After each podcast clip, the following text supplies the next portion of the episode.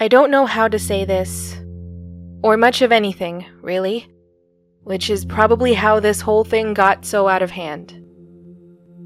Also, I don't know where to start. I think this message, kindly relayed on my behalf, needs to be an apology. But I'm not good at apologies. Really, though, no one is, I suspect.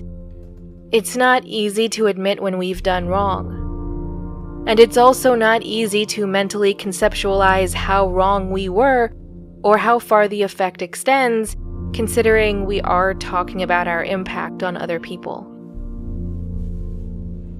Intention and effect are two very different things, and we're only consciously aware of one. In terms of effects, there's just too many variables that aren't mine to consider. So, more often than not, I don't. When the dreams or nightmares started for you, you did try to tell me about them. I was only half paying attention. I was so caught up in fixing this, in doing what I thought was protecting you, that I ran through things I didn't understand and did not take them into consideration. That was a mistake. A mistake that I doubled down upon once I was aware of it. In hindsight, I know I let you down, and I've known for a while. But I couldn't immediately understand just how far the ball fell when I dropped it. I focused on that variable. The variable or collection of that I could not really calculate for or understand. It was an excuse to stop trying. I didn't know how scared you were. I didn't know how that fear, in many ways, was inevitable considering everything that was involved. I did not know how you felt.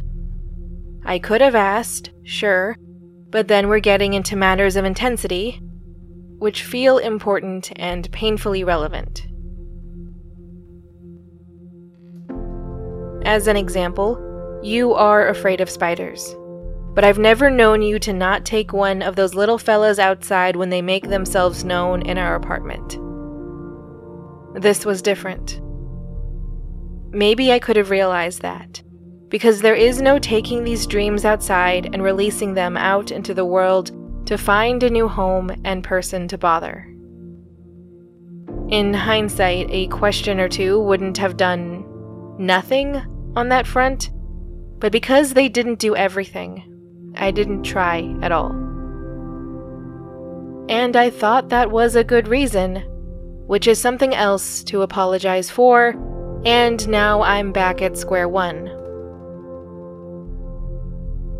I'm trying to apologize, but I don't know how. So I don't. Sure, there's advice columns and YouTube videos out there on the subject. That's what it means to live in this current year.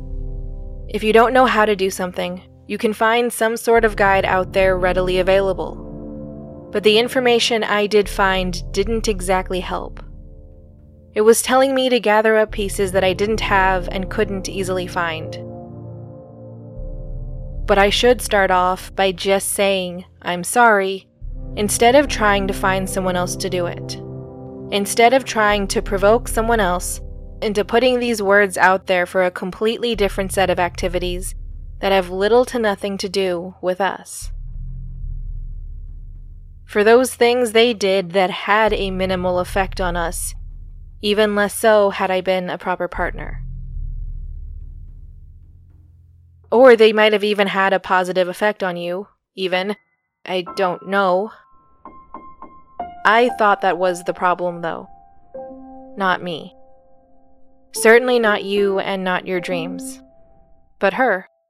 I wanted it to be her problem for a number of reasons, including that the apology would be something she would have to give, and presumably she would be better able to do that than me.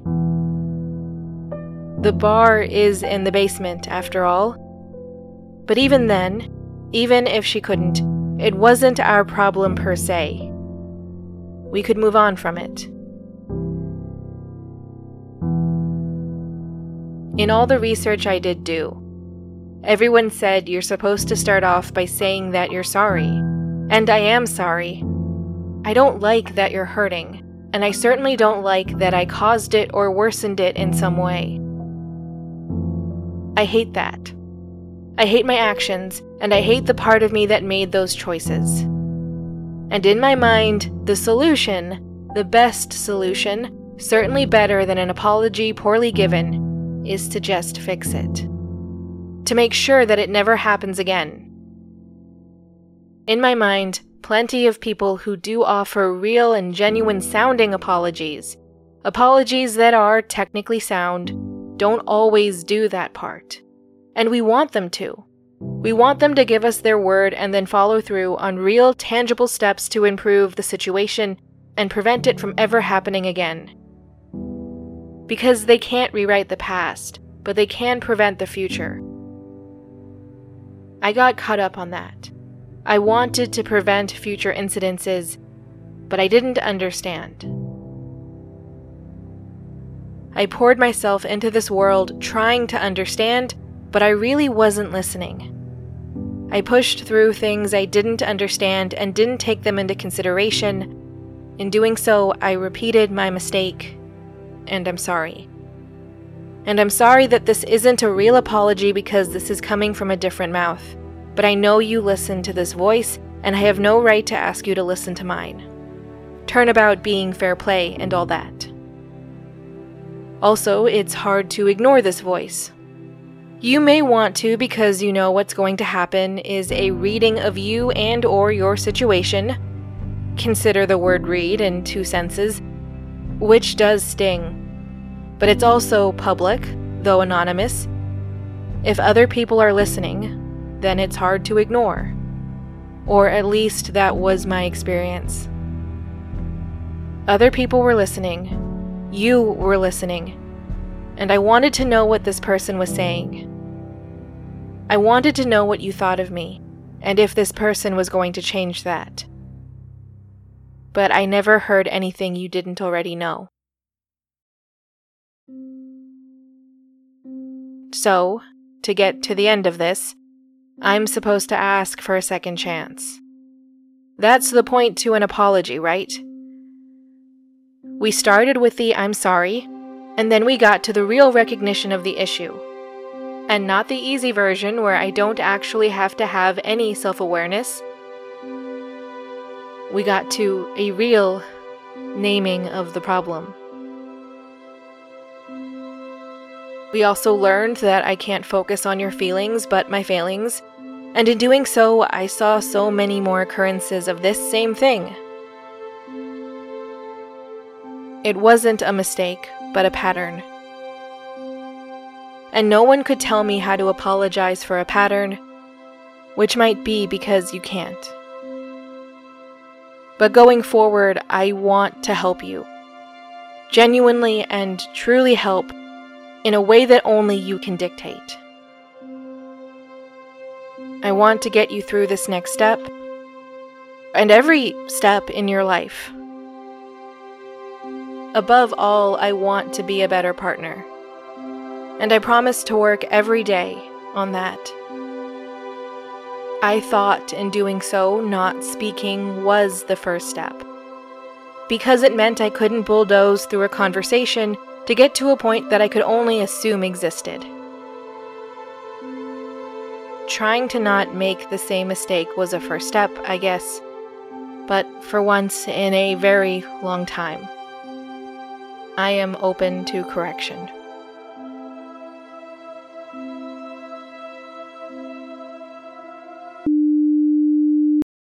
And that's the end of season 4. In addition to more seasons, there's another surprise coming to this feed, and it's actually going to hit in April. It's an announcement. And since you stuck around for the credits, I'll go ahead and give you a hint. Maybe there's something like a podcasting universe around the Oracle that's coming out. But for now, that's all I'll say. Like I said, the announcement is in a couple weeks. But for now, The Oracle of Dusk is a production of Miscellany Media Studios with music licensed from the Sounds Like an Earful music supply. It was written, edited, produced, and performed by MJ Bailey, and if you like the show, tell friends about it. Or the quasi friends that are still on your social media feeds, because social norms evolve before words do. Am I right?